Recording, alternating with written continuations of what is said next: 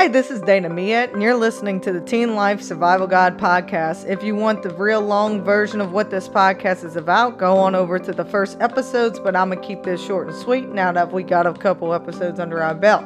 This podcast is made for teens, but it's really welcome to anyone who wants to learn more about their faith as we tackle the tough topics about life. If you have any topic requests, please email me at teenlifesurvivalguide at gmail.com. Any Bible will do, but if you want to follow along what Bible I will be reading out of, it will always be the New American Standard Bible. May God bless you, and I cannot wait to start this journey with you. What's up, guys? I hope you're doing well. Today's topic will be fighting the flesh. And before we get started, let's start with our prayer. Heavenly Father, we come before you, God. We love you so much. We know that the flesh will always be a battle that we face, but that you came down in the human flesh and that you conquered the world and you made it to where we're not trapped by the flesh, but we're free from that sin, Lord. Remind us that always. Lord, we are far from perfect. We make mistakes daily, hourly, but we know through your forgiveness and through your love, we can fight through it, be forgiven, let it go and have a clean spirit and heart and see past it. And we pray that as we listen to your message today, that we do just that, that we take that to heart, that your love conquered all once and for all, and that anything that happens to us in this world, anything you give us, we can get past because of you and because of what you did and your faithfulness and your truth and your love.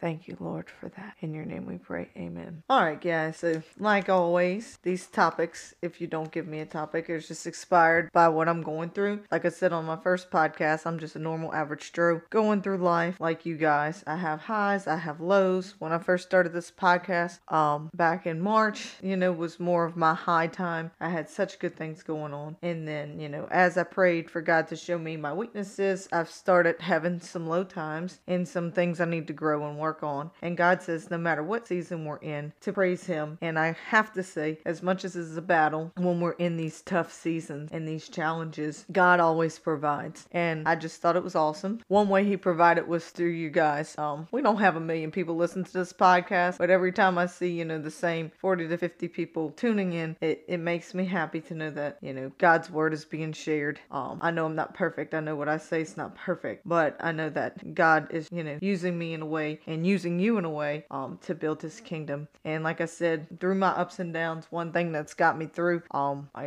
I give you the email all the time where you can shoot me an email for requests. Um, but along with requests, I had two or three people, you know, just share with me what podcast stuck out to them and how it's helping them get closer to God. And you know, that's what it's all about. We're all in this together. And I just want to remind you that, and I'm not just talking about this podcast, if anyone's encouraging you or strengthening you in any way to reach out because they might need it more than you know. I know right now I'm battling with the flesh. That's where this topic came from. I'm fighting the flesh hard. There's things that I want so badly and I thought I wanted them so badly um, to help others around me and to build the kingdom. But now I'm starting to worry that maybe it's about the flesh. Um, and I'm, you know, listening to those urges more than kingdom urges and just getting those messages reminding me that, you know, this podcast is serving God's purpose and it's inspiring others and it's getting Christ's message out just really inspired me. And I know that gift was from God. He put it on that person's heart to share it. And that's how God's love spread, guys. God's love spreads through us. Um, I've gotten texts from random people who just, you know, encourage me or remind me to pray or think of me. And it was just right at the right time. And I know that's not from them, that's from God. Just like this podcast isn't from me, that's from God. So I just encourage you, um, if you feel that nudge on your heart to do those things, they do matter. But anyway, that's a little off topic. Let's get back on track. Um, fighting the flesh. When I say flesh, I'm just talking about our human desires. Um, and it gets tricky because sometimes our human desires are, you know,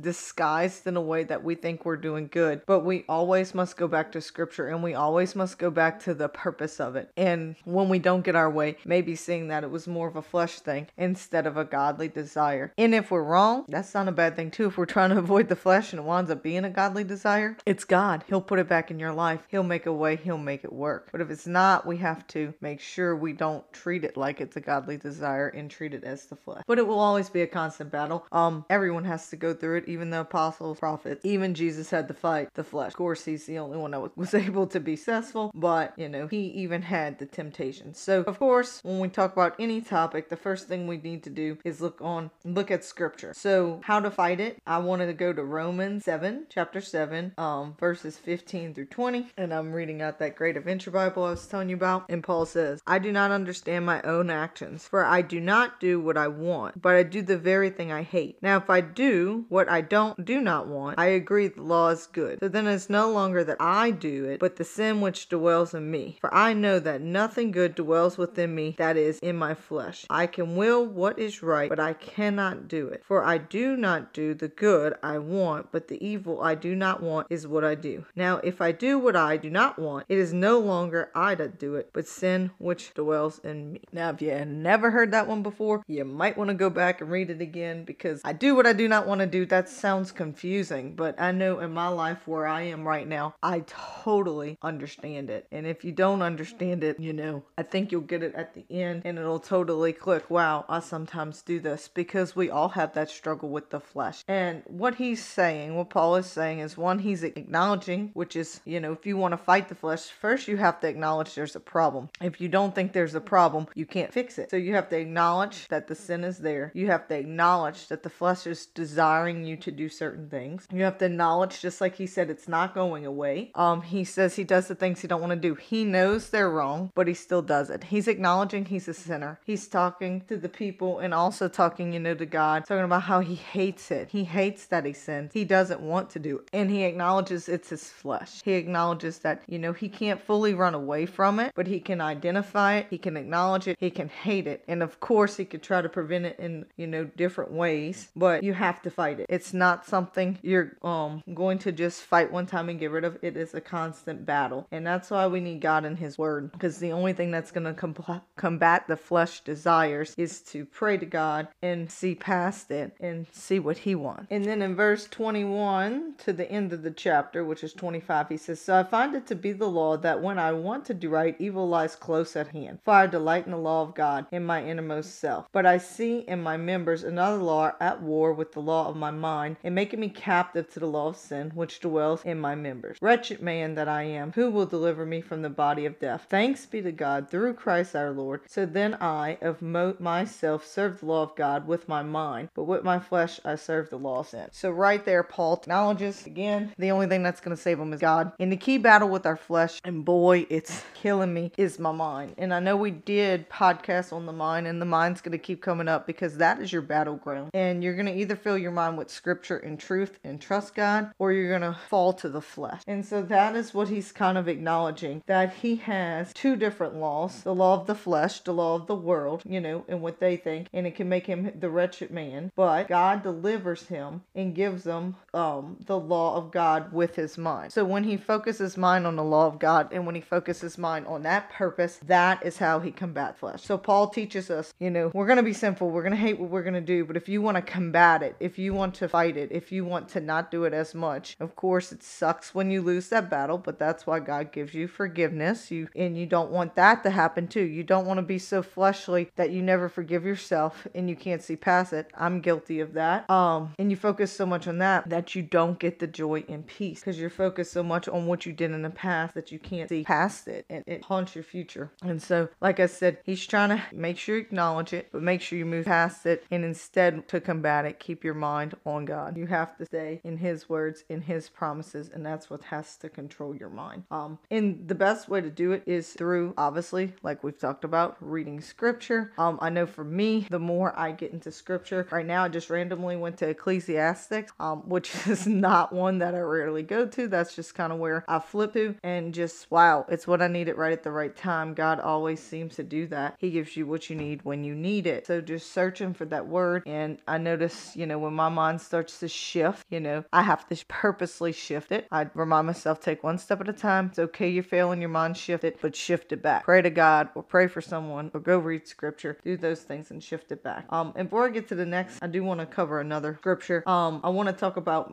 my mistake with prayer and hopefully it'll help you. Um, because I notice what, like I said, a lot of what I'm going through right now, um, I can't, I got to think of other people. I can't talk about everything, but a lot of what I'm going through right now has to do, um, with situations that I thought were to grow my faith life and relationships that I thought I was using to grow their faith life and my faith life. But instead, what is happening is it's becoming more of an idol and it's not becoming what God wants, it's becoming what the flesh wants. And the more I try to use my own strength and the more I try to fix it, thinking I'm doing it for God's kingdom, what I'm starting to see is maybe it's more of a flesh desire. If you're hurting someone else and you're not getting peace out of it, then obviously you're doing something wrong. Um, and what I noticed when it hit me, well, one, it's good to have friends that, um, you know, keep you grounded. One person pointed out, you know, just make sure you're not pointing yourself to the flesh. Make sure you're doing what God wants. And I noticed when I was praying,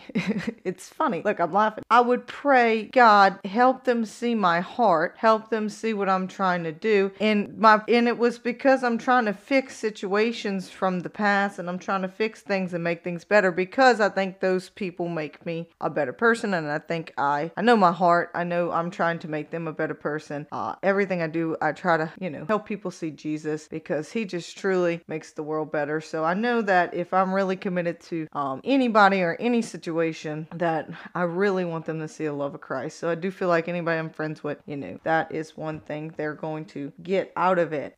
but as I'm listening to my prayers, like I said, I started laughing because yes, my intention was for people to see me the way I'm truly trying to be because I'm truly genuinely trying to be a good person. But when you listen, you hear me, me, me. Help them see me. Help them. And I'm trying to prove to them that I'm a good person. And that's where we're going to go in the next part. Um, but before I get too much into the next part, when you pray, if you notice you're saying help them to see or help me to do this, it's wrong. okay? Now technically there's no wrong prayer. I'm not trying to hate on your prayer. This is mine and you know, like I said, I feel real rooted and real grounded and I catch myself falling in the same trap and I could totally report the Paul. I hate it. I hate this stupid flesh. I cannot stand it yet I still fall to it. And that's why I'm bringing it up. I had to tell myself, no, you should not pray that you have to explain yourself. You should not have to pray that you need to prove the point that they need to see who you are. You should be who you are. That's who you should be. You know your heart and you should be confident that if your heart is for God, you don't have to prove to yourself to anyone. And so my prayer changed and my prayer changed to God, you know, let your will be done, you know, and that I pray that I see your goodness no matter what. Like I said, for me, the hardest thing is not knowing what's going to happen next. If I knew what God wanted, it would make it easier. If He wants me to just completely move on from this situation and move past, it would make it easy. If He wants me to stay around and just be patient and be still, it make it easy. But that's not what He's calling me to do. Instead, what He's calling me to do is He's calling me to let go of the situation. He's not calling me to think about it. He's not calling me to analyze it. He's not calling me to come up with reasons I need to explain myself to other people. He's not calling me to see the future and see will this go, you know, situation be here in a month? Will it be over in a year? Will it be over in a decade? What he's calling me to do is to live for this day and to stay rooted in him and to trust in him and not think past it. And that's what we do. We take simple and we make it complicated. Um, and that's where I'm gonna go when we get to 2 Kings 5 in a second. Um, but what we have to do in this part comes from um Steven Furtick and his wife are the ones who came up with this topic. Um, and so I took a little bit from them, but kind of had my own reflection. Like I said, I try to listen to other people and you know come up with my own reflection as well. Um, but two things he was saying, and these were two different topics. His wife was talking about 2 Kings 5. He was talking just about the devil. Um, but it's knowing what the devil can do and knowing how to combat it. And so the two things he said was that of course the devil can't conquer us because Christ already conquered him. So the only two things the devil could do to us is distract us and discourage us. And my goodness, that hits the flesh so hard because I notice with me, the things that mess with me, with my mind. Like I said, I think about these situations all the time. Um, when I sin, I take it very serious. I'm learning too that God has already forgiven me. Like we, you know, if you go read Psalm 51, David does a great job of acknowledging, you know, he messed up, he's a sinner, but God is the only one that needs to forgive. You can't control what the other people do. They have flesh too. Um, we can't control them. We hope they forgive us, and some do, but some forgive us in a way that doesn't work for us, meaning that they forgive us, but the relationship doesn't get mended the way we want it. And it's sad and it sucks and it hurts, but we can't blame them for that. You know, that, that comes with our actions, but that we also don't have to be in a pit of despair because of it. You know, we don't have to stay depressed. You can't go back and change your answers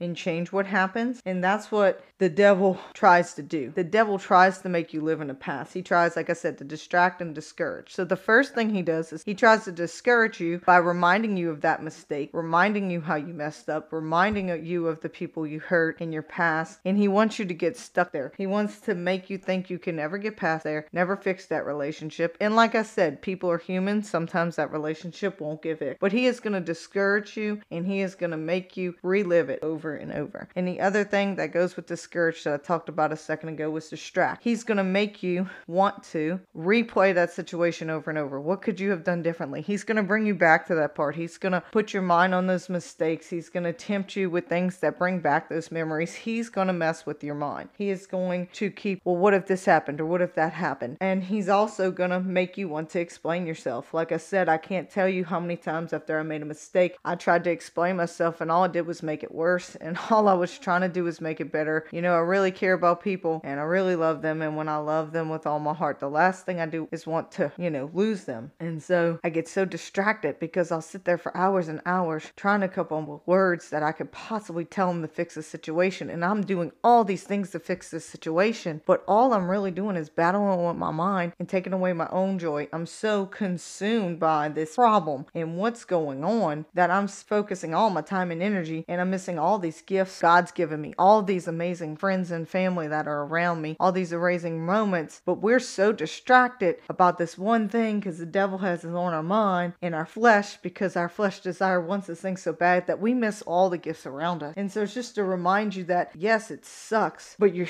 you're letting the flesh steal your joy. If you're focusing too much on it, you're letting the flesh steal your joy. Yes, you can come up with a million different things, but it's not going to change God's plan. So yes, I could come up with the perfect explanation, and that person probably going to look at it and think of it as selfish, even if you intend it not to be selfish, even if you're doing it in a loving manner. Um, you know, you can try, try, try, but if it's not God's plan, it's not going to happen. And so the devil distracts us and makes us think we could do it our own and we could do all these things, and he gives us these thoughts. But at the end of the day, if it's not in God's plans, it's not in that person, it's not going to be in their heart, and they're not going to, it's not going to come out the way you want it because you're wanting it in a fleshly way. And again, if it's something God's want, you know, He's going to make a way in His time. It's not going to be you planning it in your head. That's just a distraction. That's just discouragement, and that's just the devil. We have to avoid those places. If something is taking away that much thought of your day, um, you have to combat it, and it's not easy. I get distracted all the time. I get discouraged all the time. But what's helping me is knowing that I have to combat it. Identifying it's a temptation is what I do. I identify it's from the flesh. I say, God, you know, here I go again. I'm getting distracted by the devil's plan. Give me grace to see past it. Give me grace to get through it. And so, one of the scriptures that spoke to me about how we can get past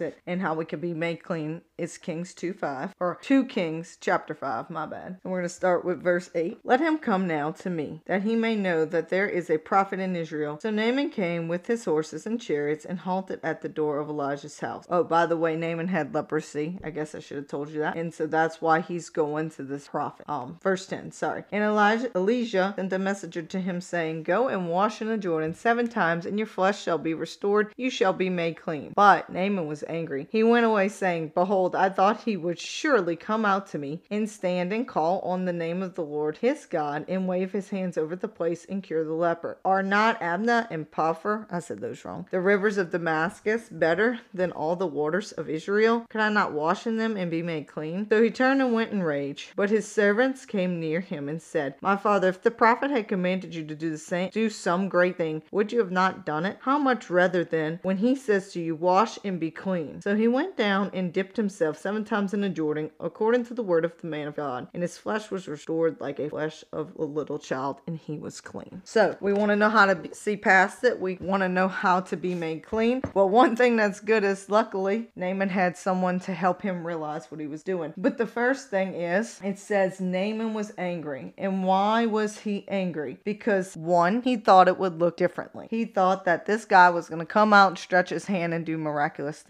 How many times do we think that? We think that if we follow God, oh, this just seems so right. And it's that flesh. Oh, it, it seemed right. And it did. And it made sense. And then all of a sudden it was taken away from you and left you heartbroken. And then that don't seem right. So you get angry. You get angry at that person. You get angry at God. You start the blame game. And that's what he's, you know, he's saying, well, I thought it was going to look like this. It wasn't like he pictured. The other thing is he points out that there's other waters that are greater. So again, he's not recognizing recognizing that God can do anything for any reason. He's starting, he's doing a worldly desire. Like this, this river's trash. He's not realizing that God could do anything anywhere. He's like, well, why couldn't it be this greater? Why couldn't it be this greater? And that's what we do in the flesh. We want things done our way and we see it with our mindset and our expectations. And so we're missing the healing because we're angry that things didn't go our way and our mind is focused on that. But luckily, like I said, he turned away in rage. And so he starts blaming all these things. Um, and we do that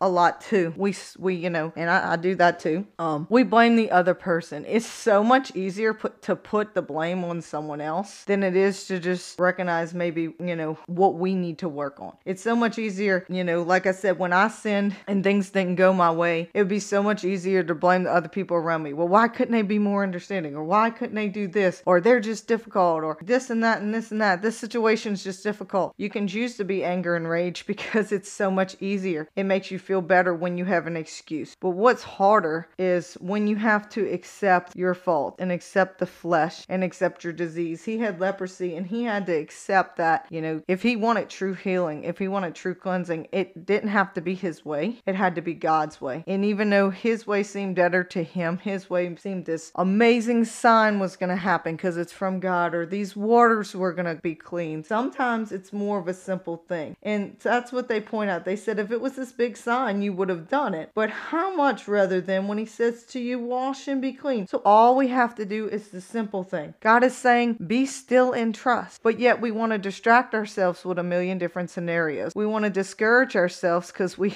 we think we're not worthy. All God is saying is, be still, trust. You can do nothing. If you, I, they had this, uh, it was on Gospel Metrics. He was talking about if God wants you to be married at 35, you're going to get married at 35. You might get divorced at 27 and divorced at 30 because you're forcing those relationships, but you'll still get married in His plan. And his point stuck out to me. We can do these fleshly desires, but all they're going to do is bring us more hurt. They're not going to bring us joy. We have to trust that if it's God's plan, He will bring it. And so when He's saying, be still and trust, don't worry about all these if it looks miraculous or not. Worry about what He's saying. Be still and trusting. Um, we must do it. And so that's what they're trying to tell him. He, all they have to do is the simple thing. He's saying, go wash in the Jordan and be made clean. Trust what He's telling. Trust what the prophet's telling you. Just take that leap of faith and go do it. But it's hard for a leper because you have to take off your clothes, so you have to be vulnerable for everyone to see your spot. And how much is that relate to us? That sometimes it's hard to just trust and be patient because it makes us vul- vulnerable. We have to give all the power away. We are powerless. We can do nothing. We solely rely on God. And sometimes that's scary when it's something you really want because then you're like, well, will it be taken away? I have to do something. It's that human flesh that we have to do something. Um, but God is just calling us to be cleansed. And so, like it says, He goes and wash and He is cleansed. His flesh is restored and He is made clean. And if we want true peace in our hearts, if we want true peace to be made clean and to fight against the flesh and to get our joy back, we have to